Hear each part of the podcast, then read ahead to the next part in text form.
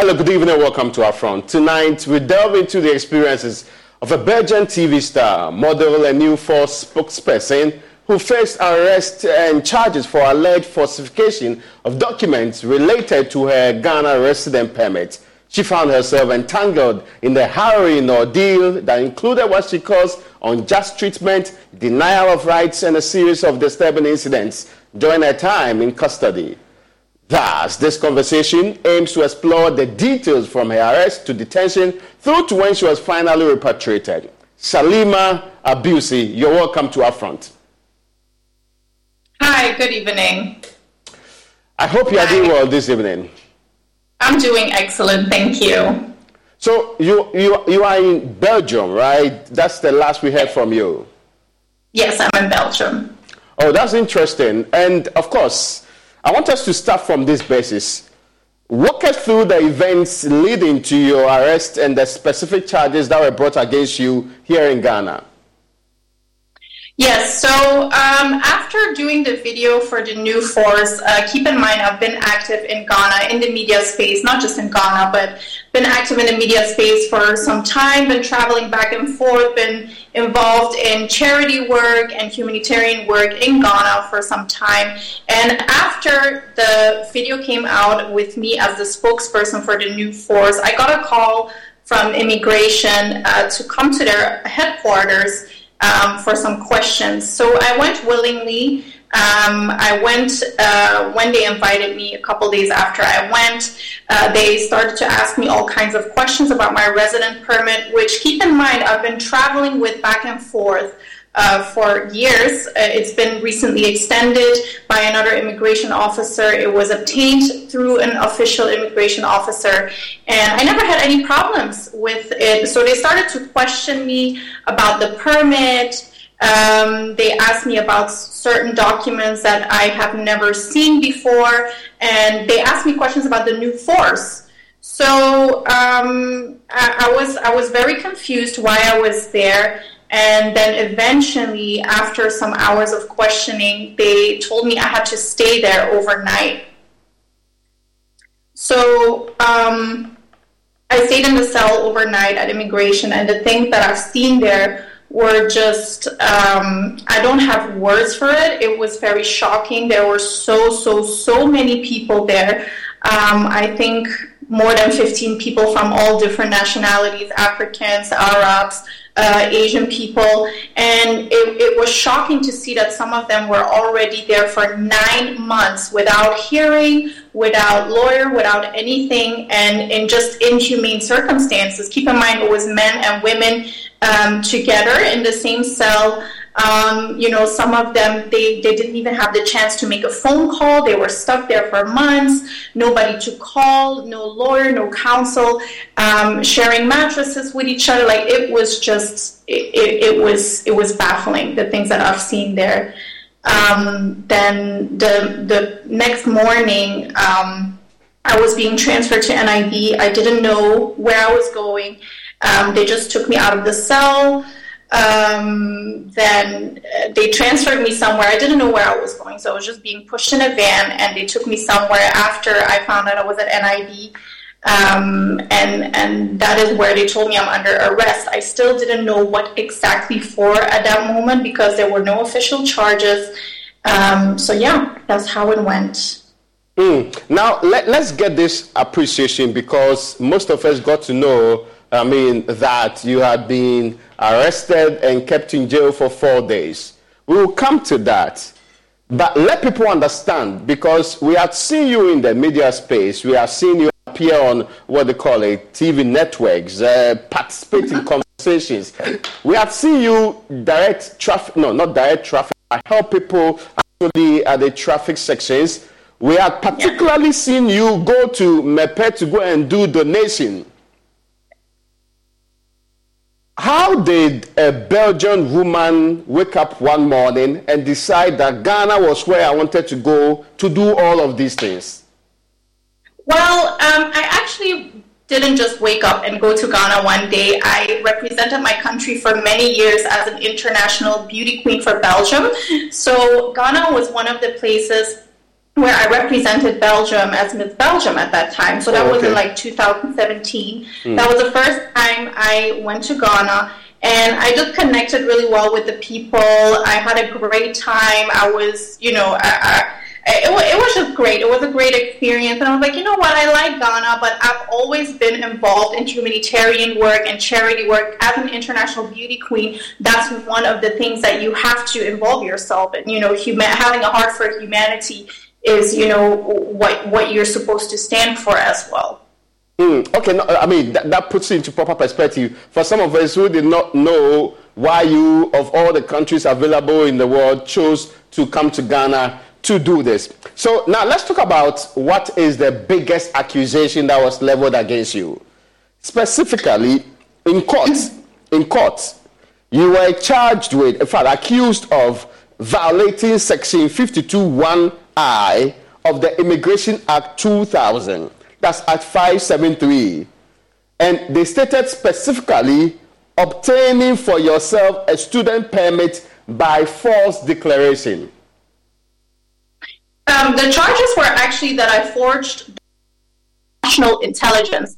Is somebody really supposed to be kept at national intelligence if it's a problem with your permit? You know, I, I think it was very clear that it was about the new force, which was all also mentioned in the charges that I was there because they wanted to investigate my um, activities in relationship to the new force. So um, there, there was no evidence. There never was any evidence presented. Uh, they did a house search. They had access. They had my phone in their custody. Um, there was nothing to prove that I forged documents to obtain a permit. Um, I, I, obtained the permit through an official immigration officer, as I mentioned before, and I, I, don't want, I don't know too much about the whole legal aspect. I think that is something for my lawyer, Mr. Sosu, um, can answer those questions better. But there was never any evidence presented, and um, especially if you if you know that they dropped all charges eventually, then you know we can ask questions on how true the allegations are. Now, I, I, I get this consistently because the, the people will say, I mean, why would you be interested in forging and acquiring a resident permit by forgery means to stay in Ghana? Yeah, exactly. I mean, that is the accusation that you cannot be purporting to do good when all that you are doing is premised on a very uh, false and fictitious uh, entry. I understand what you're saying, but there was no evidence. So I pleaded not guilty. All charges were dropped. There was no evidence ever presented in court. So I think we can we can conclude that it just wasn't true, especially when they brought into my charges that it was about the new force. And if there really was something wrong with my permit, how was I able to travel all these years back and forth, going through immigration checkpoints, even extending my residence permit for the, for the second time by an official immigration officer. I don't, I mean, I'll leave that up to, to the people to decide, but I think um, everybody with, with common sense can see that it's, that it's a bigger picture here. Mm. Now, let me get this clear. Were you attempting to school or were you ever in school in any public university in Ghana? Um, I was still deciding on taking courses. I was still deciding, but I was told that um, with my resident permit, I also could go to school. So I just went through an official immigration officer. He told me to do ABC. I gave him my passport. I paid what I was supposed to pay, and I got a resident permit in, you know, just to, to I could work with it, I could travel with it, I could go to school with it, or do whatever I wanted in the country. So I never forged any documents. I never had to do any such thing to obtain a resident permit. Somebody who's been traveling to so many countries, like, uh, why would I forge documents to obtain a resident permit? That doesn't make sense. The other question, though, is why would you really want a resident permit in Ghana? Why not? I've been staying there for, for some few years, and I, I was based most of my time in Ghana. I was involved in a lot of humanitarian work, charity work, built a network there. Um, I was involved in media projects. I have a, a network of friends. Um, so why not? I mean, were you intending to stay permanently in Ghana? I was I was spending most of my time in Ghana because okay. I had I, some things going on, and um, well, maybe maybe one day I would I would naturalize, or or I, I, don't know. I leave that I leave that open. But you know, my love for Ghana, I think uh, I think I've always shown a great love for the country, and and you know, I think I contributed to society in a very positive way um, throughout my time in Ghana. Now, what were the conditions like during your time in custody, and especially concerning the lack of, I mean, uh, when you, so you had mentioned you were transported. At what point were you officially given access to counsel or probably put before court? How many days were you in detention before you were officially uh, taken to court? Um, so after 48 hours, the 48 hour benchmark was approaching, and I still didn't get to see my charges officially. So um, after 48 hours, uh, the people from immigration they secretly took me away. My counsel was present at NIB at that time, but I didn't get the, the chance to have a confidential conversation with him because they always tried to deny me access to my counsel. I wasn't I wasn't granted any phone calls. I was completely out of touch with everything and everybody. So when the 48 benchmark approached, uh, my lawyer was present at NIB. They took him into a room and they took me away. At that point, they pushed me in a van and they or, or, or in a car, and they took me somewhere. I didn't know where I was going, so I kept asking, "Where am I going? What's going on? Where am I going? Why, why, why can I not speak to my lawyer?" And um, I, I, nobody was telling me anything. And then I saw we arrived at court, and I was like, "My lawyer should." be aware. Like you should make him aware, or you should call him or let him know that I'm here. But they refused. They just ignored me. They they weren't listening to me. They were lying to me that they were just to file some documentation at court, and eventually they wanted to put me on the stand take my plea and you know potentially let myself let me incriminate myself I had a counsel, I had a lawyer, and they refused to give me access to him. They refused to call him. They refused to let let him know where I was at that point. So that was very um, inhumane. Um, so at that point, I, I uh, told the judge, I spoke up for myself. I had to speak up for myself, and I told the judge that I do have a counsel and I want my lawyer to be present. Um, the judge was very disappointed in in. Uh, you know the prosecution and she told them I, I, I needed to make a like if i want to make phone calls they have to let me make phone calls but they never even granted my phone calls until two days after um, you know and, and that means that i would have to come back the next day so i would have to stay another night in, in, in the cell. So that is already uh, those are already a series of violations of human rights that they deny you access to your counsel, no official charges, uh, crossing the 48 hour benchmark, um, intentionally keeping me away in court from my lawyer, um, not granting me phone calls. It, it, like they try to do a search without without a warrant, like all of these things are, are just straight up violations. And was this conduct by immigration officials or officials at the NIB? They were working together. They were working together. Were you transported from the NIB to the court or from the uh, immigration service to the court? Which where did you leave to the court for the first time? I only stayed at immigration for one night. Then I was transferred to NIB where I was being overprotected and my case became a national emergency. Um, so from that point, uh, NIB worked very closely with uh, immigration. Okay, now that's an interesting point. At, at NIB, and I know what you what the kind of questions you were asked at immigration is known. At NIB, what kind of interrogation were you subjected to? Um, there was an interrogation, I believe, after four days. Um, yeah, I believe it was after four or five days of my arrest, and um, they they didn't like the fact that I wanted my counsel to be present. Um, I actually just ended up writing a statement because they kept intimidating me that, you know, my lawyer could not speak and why am I being difficult? Why am I making things difficult by wanting my lawyer present? And when they were asking certain questions and my lawyer wanted to interject, they got very upset. They kept intimidating me. They've been intimidating me also during the house search. Like it, it was just, uh, they just kept intimidating me and they, they thought I didn't know my rights. So, so intimidation is a big word. What exactly were they doing that to you constituted intimidation? So intimidation is not a big word here. If you look at the whole the whole thing, everything that happened, the whole case, me being intentionally swept away from my lawyer, yelling at me during house searches, uh, trying to uh, intimidate me by saying this will work against me if I want my lawyer present, um, uh, like trying to keep me away from my lawyer in court intentionally.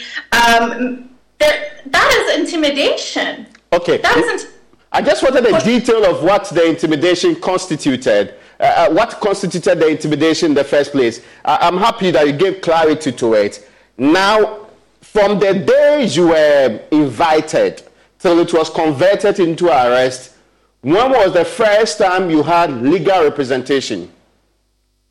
Um, the third day, the third day, because I had to come back after the 48 hour benchmark. I had to stay another night, and then my lawyer was present the next day. But it was even very hard to get um, to, to get that confidentiality, like that confidential conversation that you normally have with your counsel prior to a hearing. It was very hard to even get that.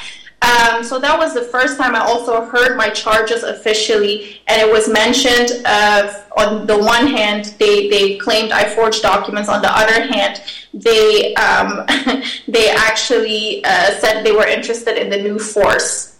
Now I'll come to that. Let's talk about living conditions in the days you spent first at the immigration's own hold up. How was the place like? Um, it, it, was horrible. It was um, uh, uh, just a bunker, men and women combined. Um, like I said, there were so many. Oh, the men and women were together at the same place. Yeah, yeah, we were together at the same place. There were people stuck there for nine months. Um, I, felt at that point I felt really bad because I knew there were people on the outside fighting for me, and I knew I had counsel and all of those things, but those people didn't have anybody. There was a lady that I shared a mattress with. She was Asian. She was from Vietnam, I believe, and she was there for over a month already. And she said, "I don't know who to call. I don't know what to do." Her English wasn't so good, so it it, it, it just made me. It really opened my eyes. It was shocking to see those things happening. Like it, it, was just baffling. People sharing mattresses, stuck there for nine months without any legal representation, no court case. Like, it was just inhumane. What were the sanitary conditions there? Um, there was a shower that was not uh, functioning very well, and there were like buckets of water, like a small piece of soap to wash yourself. Um, yeah, there were. It, it, it wasn't. It wasn't the best. And this was shared by all of you, or you had separate uh, bathrooms for men and women? Um, I was only there for one night, so I don't know if the men had a different shower or toilet.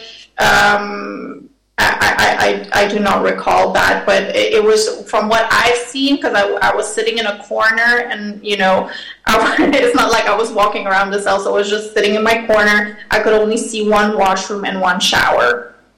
What were you sleeping on anyway? A thin mattress. Okay, well, and everybody had their own.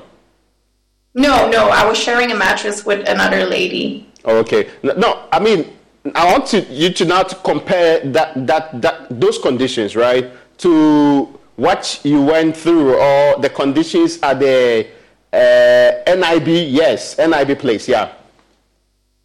Um, at that point, you know, because you are being overprotected and it's like you're a national emergency, so like it feels like you're you're being treated like a terrorist almost at, at maximum security and everything has to be followed by protocols and So it, it was very scary. Like the first time I saw the cell, I thought this has to be a movie. I, I where where did I end up here?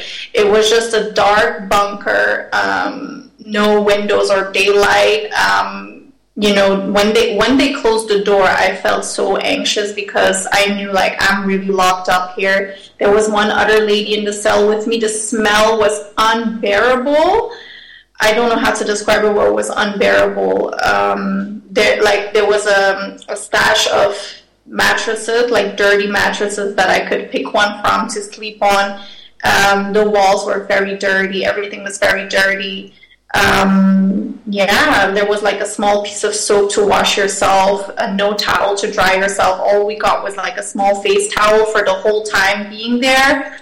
No change of clothes, no change of underwear um, it, there was nothing. There was wow. nothing in that. Uh, it was it was very yeah, like your whole humanity is just being stripped away from you, and all you have at that point is the core of who you are and your mind. Um, I, I, can't imagine what that lady must be going through sitting there by herself. Or she was there for four months already, and, and I, I just felt I felt so so bad at that point. Like it, it was it was terrifying. How many months did you, how many, I mean, I meant days really, did you spend at the NIB's end? Um, so my first night was immigration. It was at immigration. Then six days um, at until Sunday, until the next Monday. Actually, yeah, full week um, at NIB. And then before my deportation, they also kept me a whole day at NIB. Mm. Now, I mean, how about treatment from the people? You talked about intimidation and the other things. Were there people who were not part of the people intimidating you were there individuals who were perhaps nicer to you and treated you, if, if you want to call it professionals uh, there, or if you want to call it in a humane manner, uh, were there people like that too there? Absolutely, absolutely, and those people know who they are. Like I thank them for for their humanity, and um, there definitely were some people who made it a little bit more bearable um, people who did treat me with respect um, because the things, you know, especially the immigration, the people at immigration, like the way they tried to take things from me in a forceful way, they tried to take my necklace forcefully. There were like five people like pulling me just to take my necklace off of my my neck and things like that.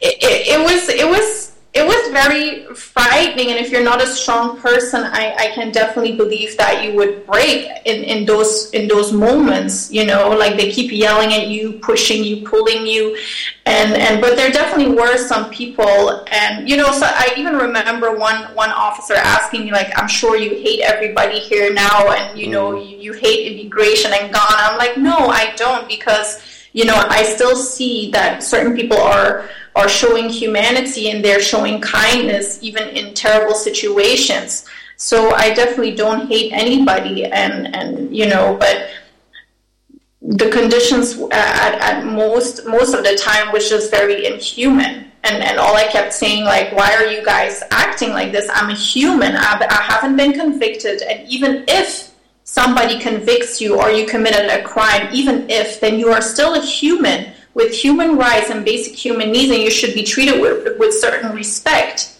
You don't just yell people and deny them counsel, deny them phone calls, just lock them up like an animal, push them, pull them.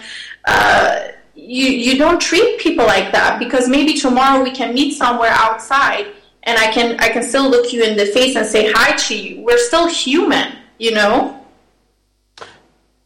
You set out to an African country with many will believe noble intentions. Mm-hmm. How the development moved from somebody who's partly directing traffic, doing donations in Mepe, to becoming somehow somebody who's locked up. And uh, mm-hmm. uh, in some conditions you have just expressed.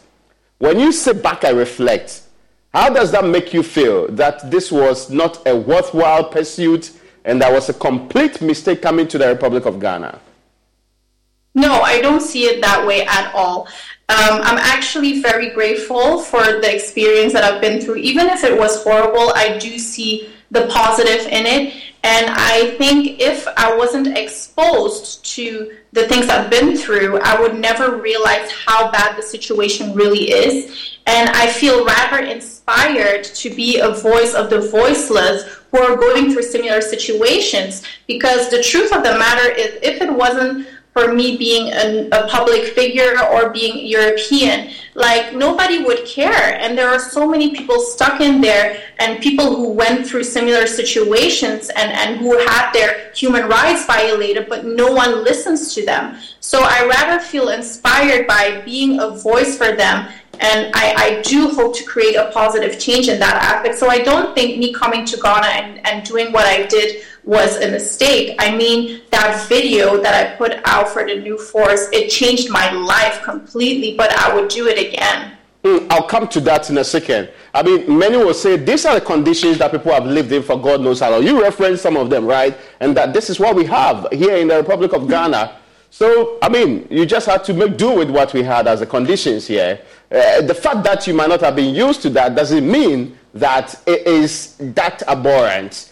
The thinking here is was it necessarily because of your experience?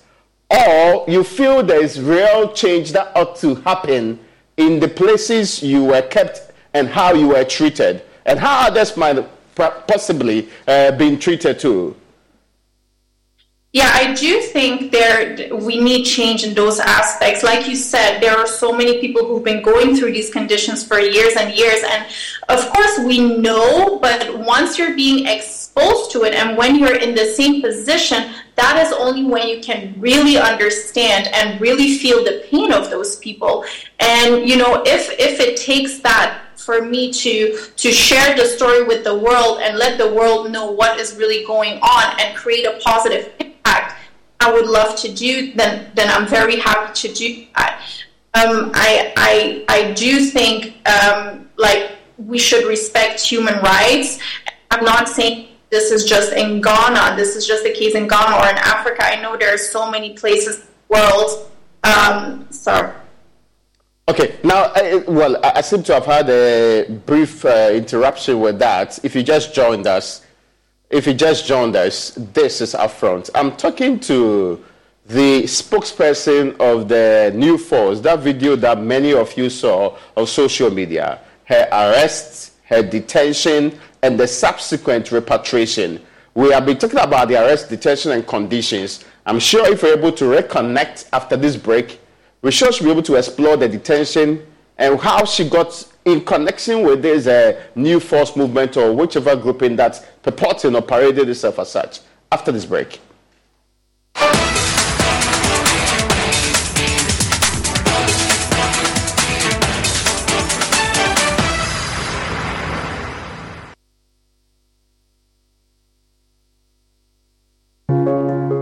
Every day, people have money emergencies.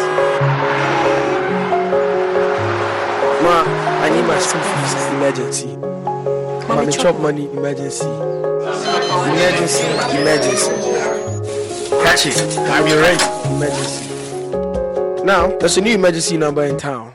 More money, more money, challenge and enjoyment. At the top life we got. Dial star 770 hash for all your money emergencies and chop life. Dial star 770 hash for money emergencies and get easy and quick access to your money, loans, and other banking needs. EcoBank, the Pan African Bank.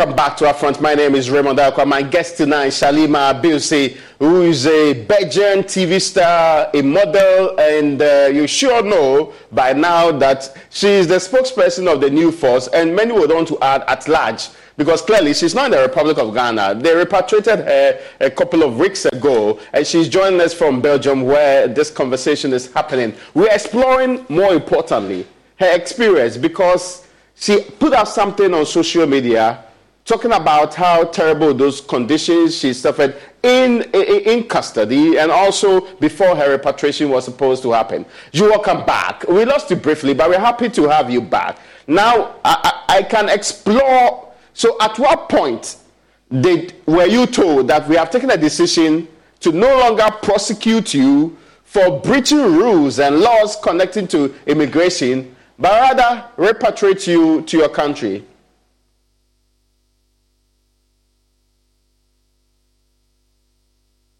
Well, I think there's a problem with your. If you could, yes, brilliant. Can now I can hear now? you. That's perfect. Yeah, so I was granted bail, and then after a week, um, I, I, I, had to appear in court again. Uh, so we were go- going to get into the legal matter of things, uh, so to speak. And uh, at that point, the prosecution uh, decided to drop all charges. And my my counsel, Mr. Sosu, he he even mentioned in court, I hope it's not to circumvent the law that we are dropping all charges here because we were ready to, you know, go into the legal matter of things. Uh, since there was no evidence, evidence was never presented. Um, then, so when when we um, got outside of court, um, there were I don't know how many I think like ten or fifteen immigration officers ready to you know uh, rearrest me. And somebody from immigration said oh congratulations on your charges being dropped but we revoked your residence permit and you are an illegal immigrant right now so you're under arrest. You have to come with us. And at that point just hell broke loose because normally you're supposed to present uh, a letter of revocation or a deportation order in court, so you can fight it. We even filed an injunction before um, the courts to, um, you know, fight uh, unlawful deportation, and they never gave us the chance to even battle it in court. Um, they just took me away in a forceful and violent way. They there there is a lot of footage about that circulating, uh, where they just push me and pull me into a van um, and and it, it, was just it was just horrible. I was kept all day at NIB. I didn't know what was going on because I was like, guys, if if, if you're going to deport me or you like at least let me know what's going on. So I didn't know. Um, there was no official deportation order. There was no official letter that said um, my permit was been revoked. Um, I, I, believe um, Honorable Sosu also said um, normally there should should be uh, evidence or proof that the, the national security, like they, they, they are going to deport you because of security reasons or whatsoever. There was nothing like that. So I was just being kept all day again at NIB, and I just kept asking, What is going on, guys? Just tell me what is going on and nobody told me until in the evening I was just um, being taken to the airport. And I never got the chance to call anybody to let anybody know.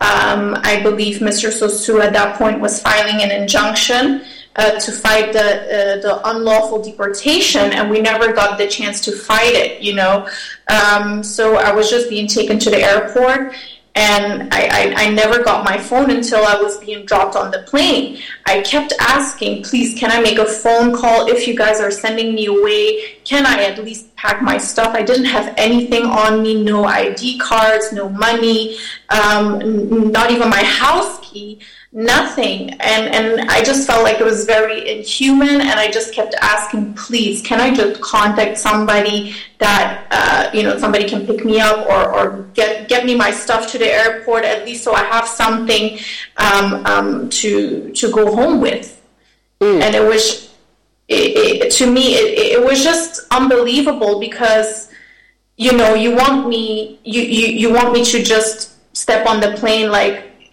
with, with nothing. Like, you know, you don't even want to give me my phone to make a call. How?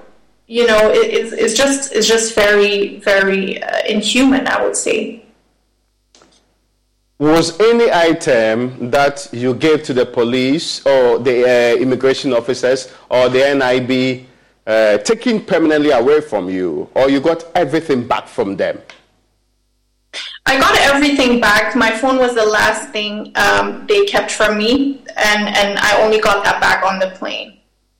Now, you talked about having your phone taken from you and your house being searched mm-hmm. uh, early on. How was this done? And did they find anything incriminating to use against you or discuss with you?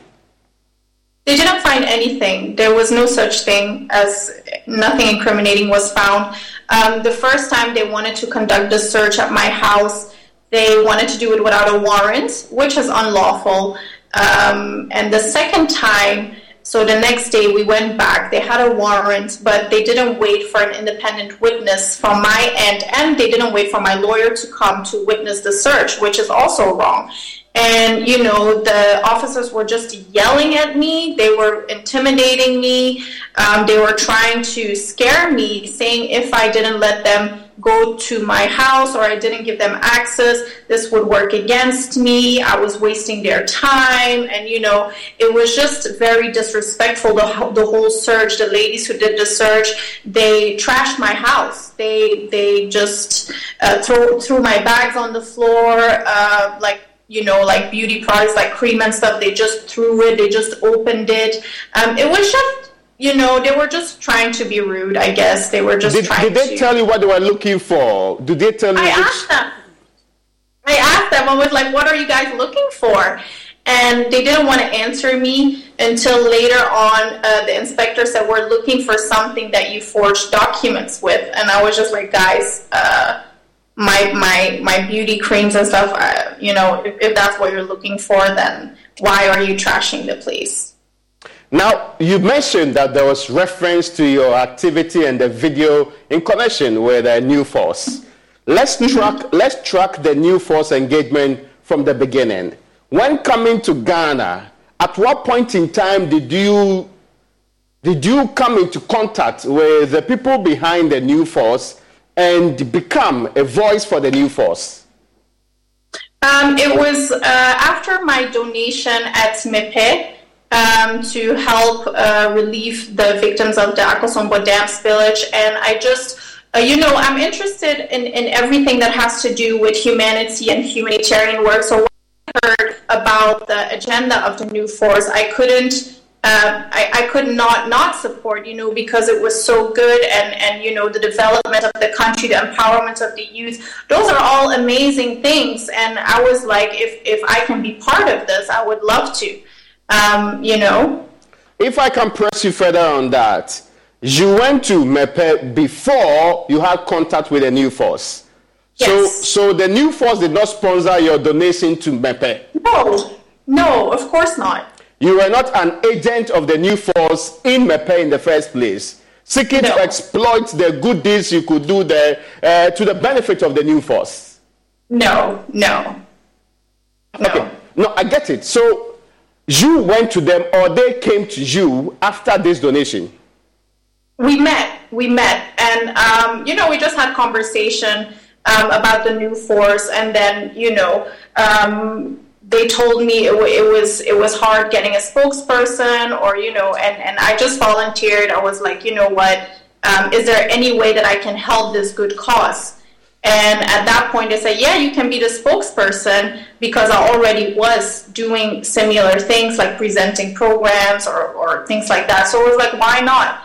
Um, I would love to you know help in, in, in a cause that is so positive now, you know, did they tell you that it was a political movement with, with, with Nana Kwame Bediako at its head, seeking, among other things, to be the leader of this country? Is that what they told you? I, I, think that is not really important. I think what is more important is the agenda and the fact that what the new force stands for. And also, what I want to mention is I don't think a spokesperson is a political person. I am delivering a message, I am reporting on behalf. I am not a politician. I don't see myself as a politician. And I was actually surprised that me being the spokesperson, that I was being mistaken as a politician all of a sudden. But that was mindful of the fact that this was a mask, and you mm-hmm. were the first face, the first voice that had been put to this mask and the group related to it. Were they wrong? Was anybody wrong in perceiving that this is a foreigner seeking, among other things, to interfere in the Ghanaian political space? I never said anything like I want to be part of the government or or anything that points to me being a political person. There was never anything said like that. All I did was deliver a message. And the truth of the matter is, they didn't even give anybody the chance to elaborate because right after the video came out, they arrested me. So, how do you want people to make their intentions clear if you don't even give us the chance to do so? Now, so today I understand. I, I understand that Nana Kwame Bediako has uh, been saying that you were not spokesperson appointed and crowned so in the understanding we have of political spokespersons. Is that true? Mm-hmm. Yes, that is true. I, I don't see myself as a politician at all. I see myself as a spokesperson and somebody with uh, a heart for humanity. But I think if if we look at the whole situation, the video was so powerful and the words I spoke were so powerful that it uprooted the nation.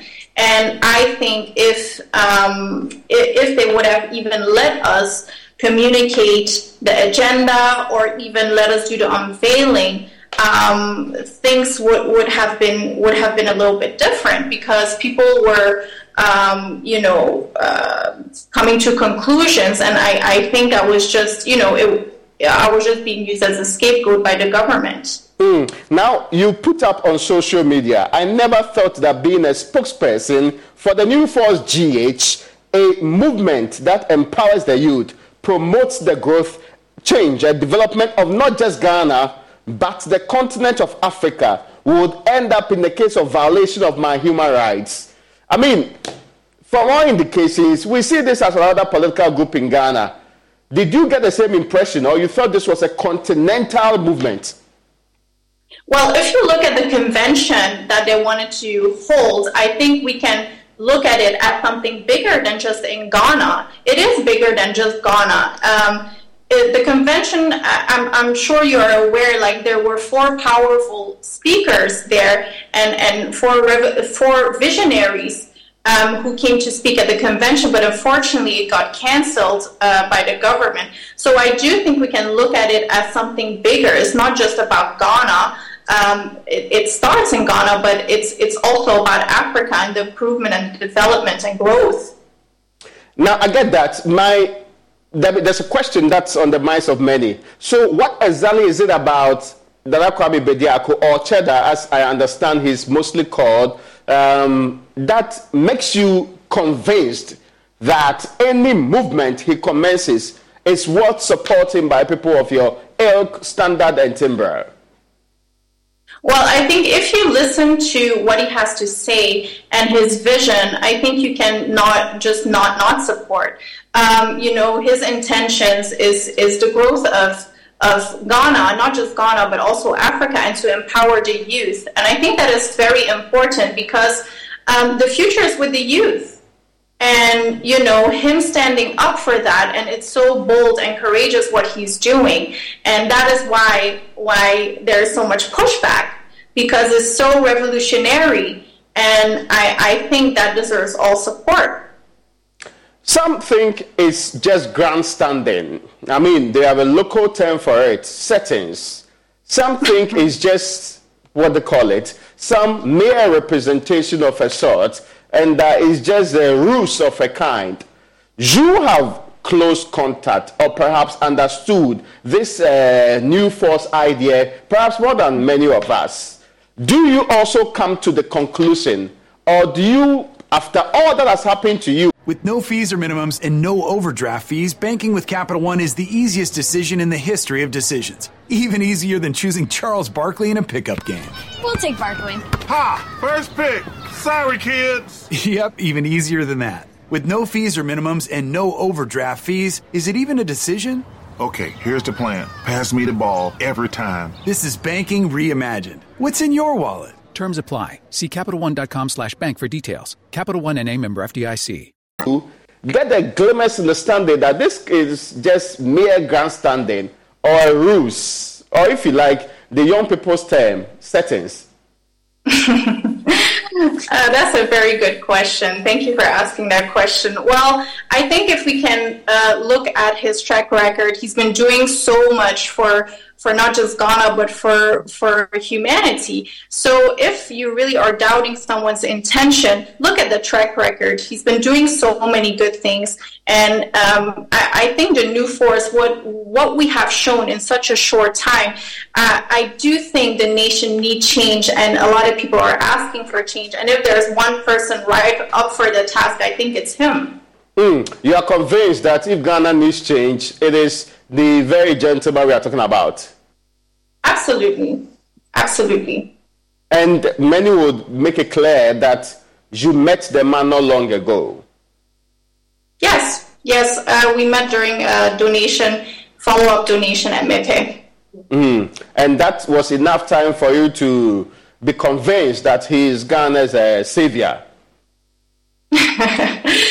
well, I think anybody with uh, discernment can see if people are genuine or not. And like I said, if you look at the track the track record and all the initiatives that he's been doing throughout the years to help the people, empower the youth, and you know help Ghana grow, not just Ghana, but um, you know the nation, like Africa in general, and and the vision that he has, I I think you know you just you cannot deny that you know he is somebody with a heart for humanity. So, did you do any checks at all about him? I mean, it would be reasonable to expect that if you want to hitch your uh, uh, connections to anybody, it would make sense for you to at least be in the position to investigate his background a little bit. Did you do any checks about him? Of course. I mean, he's a public figure as well. It's not because we recently met that, you know, I never heard about him or wasn't aware of, of what he was doing in the country and outside of the nation, you know, all, all the good things that he's doing, that he did in Turkey.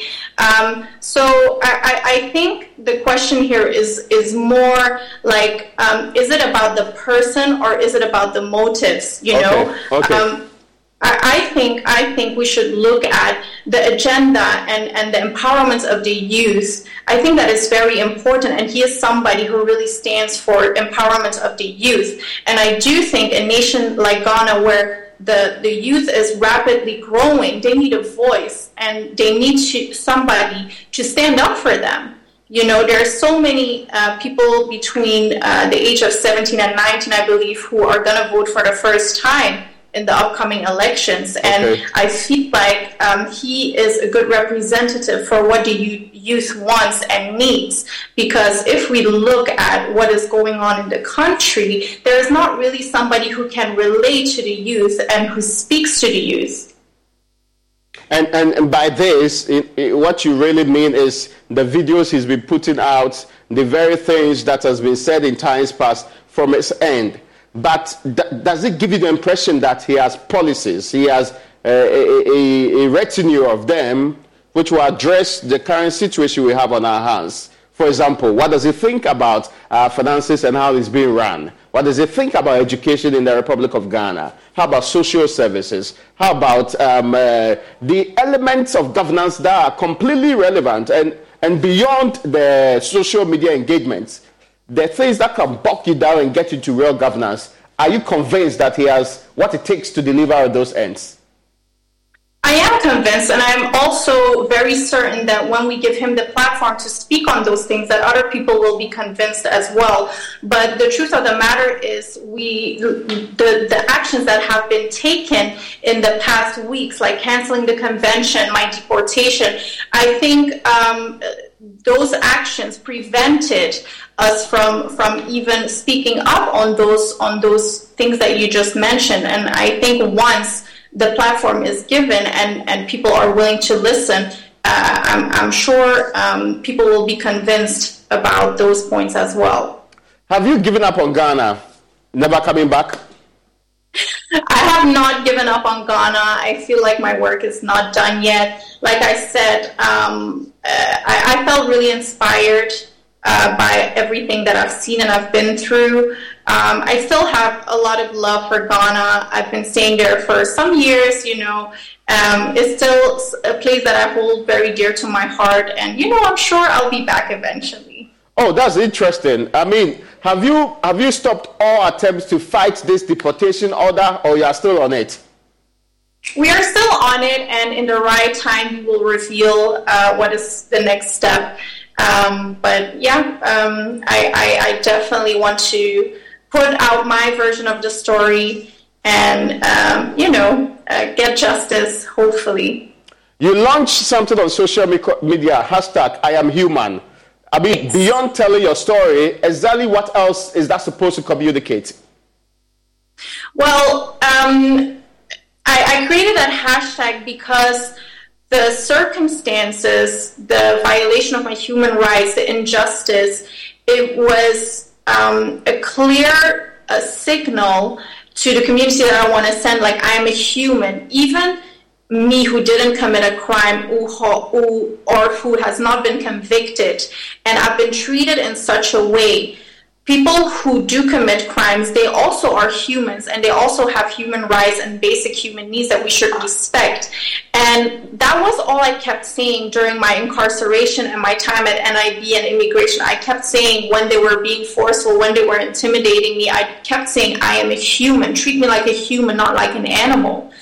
And I think that is a very um, powerful message that I want to put out there and I, I, I want to be a voice for the people whose rights have been taken away from them or, or who are not being respected. So, with I Am Human, I do want to create a positive movement and a positive change to bring awareness, and not just in Ghana or Africa, but globally to respect human rights no matter what.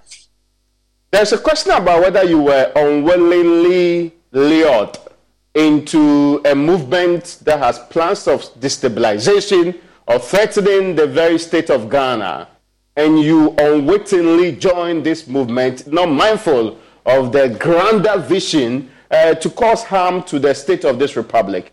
When you hear those things, how do you feel about it? Um, I, I, I think I think some people. I don't want to say everybody, but I do think um, there's two there's two camps. Like one one side of the country is so ready for change, and on the other hand, people are still very scared of change because they don't know what that change is or what is that going to do.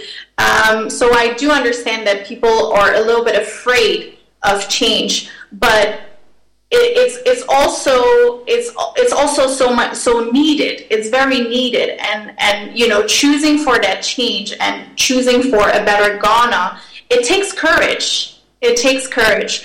So I think people shouldn't be afraid.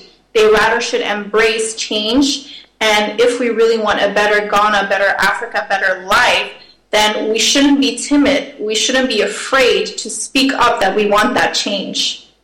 Now, finally, um, your parents, there's a video of them being visibly worried about your incarceration and all of that now.